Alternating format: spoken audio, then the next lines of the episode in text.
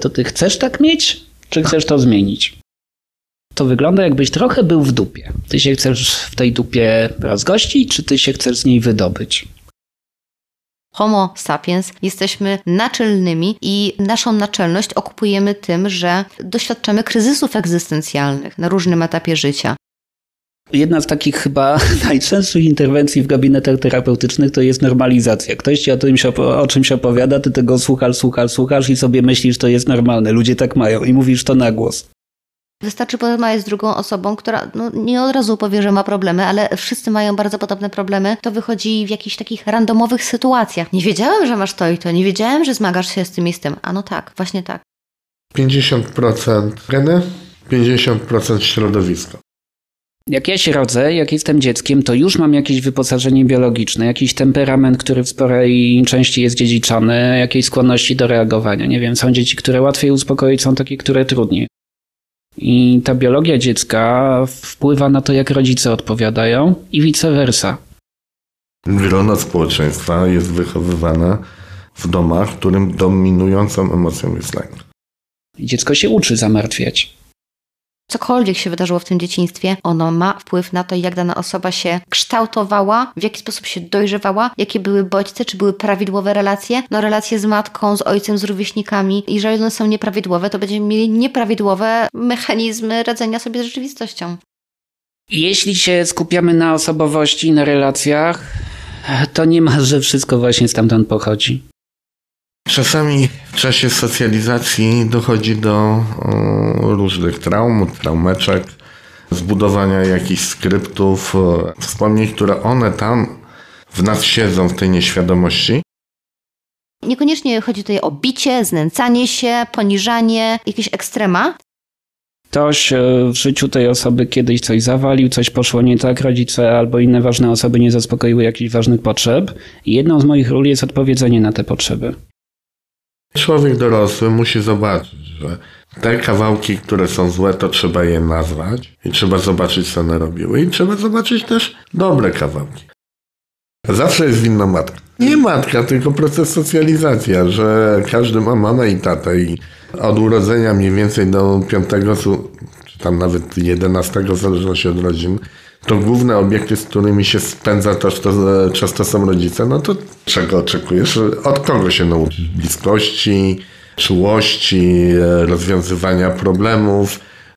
Jest ryzyko, że jak my się nie zajmiemy korzeniami, to za jakiś czas ten problem wróci. Tam, gdzie mamy dobre doświadczenia, zdrowe doświadczenia, tam w nas się rozwija tryb zdrowego dorosłego, który potem jest w stanie dbać o nasze potrzeby emocjonalne w taki sposób, który jest jednocześnie i dla nas dobry i nie naruszający drugiej strony. Jak tego zdrowego nie mamy, to mamy jakieś różne tryby radzenia sobie, obrony. Można mieć w pełni ukształtowaną niedojrzałą osobowość, a można też przejawiać cechy niedojrzałej osobowości.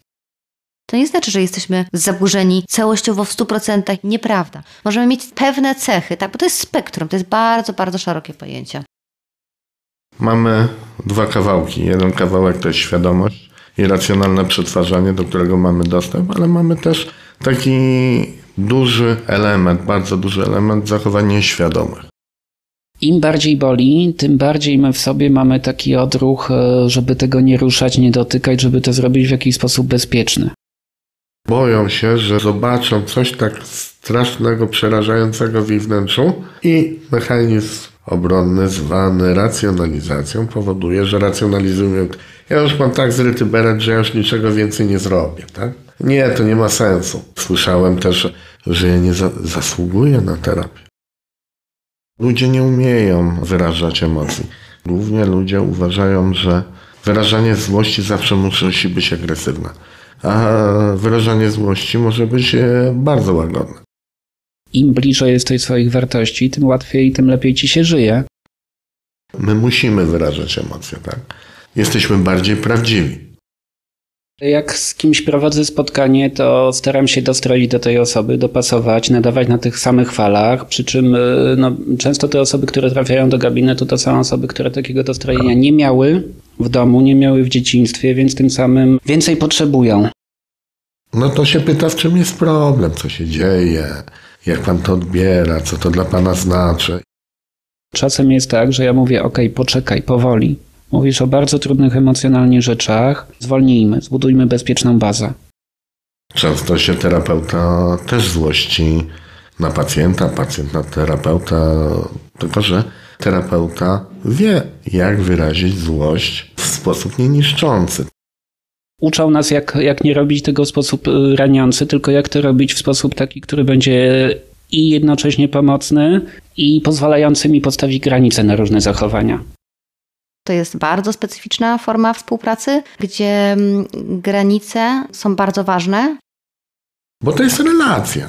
Profesjonalna relacja. Nie ma chyba bardziej intymnej relacji, bo tam się rozmawia o wszystkim. Psychoterapeuta zawiera zawsze kontrakt z pacjentem. Kontrakt, że będziemy naprawiali to i to. Zaskakuje mnie, jak ludzie w pewnym momencie natychmiast przestają się czegoś obawiać. Praca jest rok, dwa, przychodzi przełom, pam i nagle, ale wie pan co, ja już, mi jest już wszystko ok z tym, co robiliśmy. Ja też jestem przeciwny tego, żeby iść za modą, jeżeli nie mamy niczego do zrobienia, iść na terapię.